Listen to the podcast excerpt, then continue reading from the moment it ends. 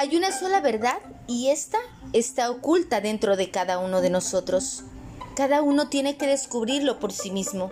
Si la luz está en ustedes, la luz que está se manifestará a sí misma.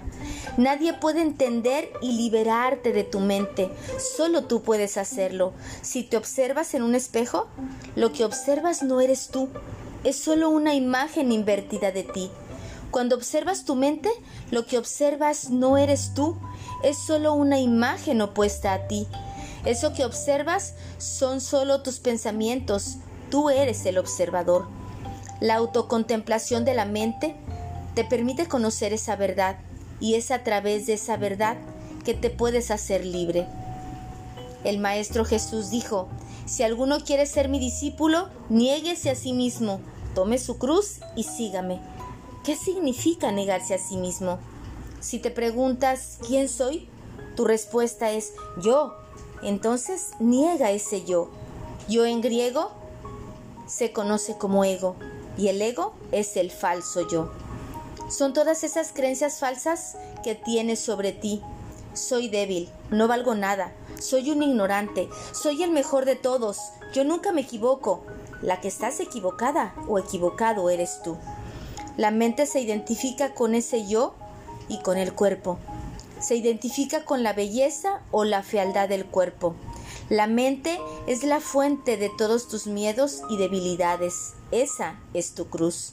Solo el verdadero yo que está dentro de ti es capaz de observar y comprender a la mente.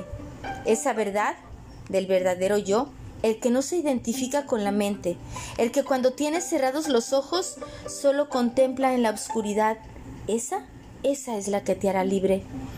Practica la autocontemplación de tu mente.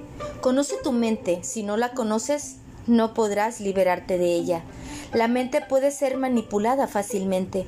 En este mundo solo puede ser manipulado a través del miedo. El que conoce a los demás es sabio. El que se conoce a sí mismo es poderoso. Yo soy la luz que brilla en la oscuridad de la mente. Mis palabras son muy fáciles de entender, pero muy difíciles de practicar. Y aunque el mundo no puede entenderlas ni practicarlas, mis palabras tienen un antecesor, mis obras tienen un dueño. Pocas cosas bajo el cielo son tan instructivas como las lecciones del silencio o tan beneficiosas como los frutos de meditar. Practica la meditación. Esfuérzate por el no esfuerzo. Saborea lo que no tiene sabor, ensalza lo humilde, multiplica lo poco, recompensa la injuria con bondad. Corta el problema en su brote, siembra lo grande en lo pequeño. Las cosas difíciles del mundo solo pueden abordarse cuando son fáciles. Las cosas grandes del mundo solo pueden realizarse prestando atención a sus comienzos pequeños.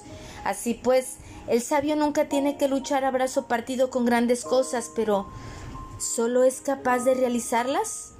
Los pensamientos generan emociones y las emociones nos hacen actuar. Y recordar que algunas personas aman el poder y otras tenemos el poder de amar. Sígueme en mis redes sociales como Lidia Sandoval y en mi página web www.cancunlifegroup.mx.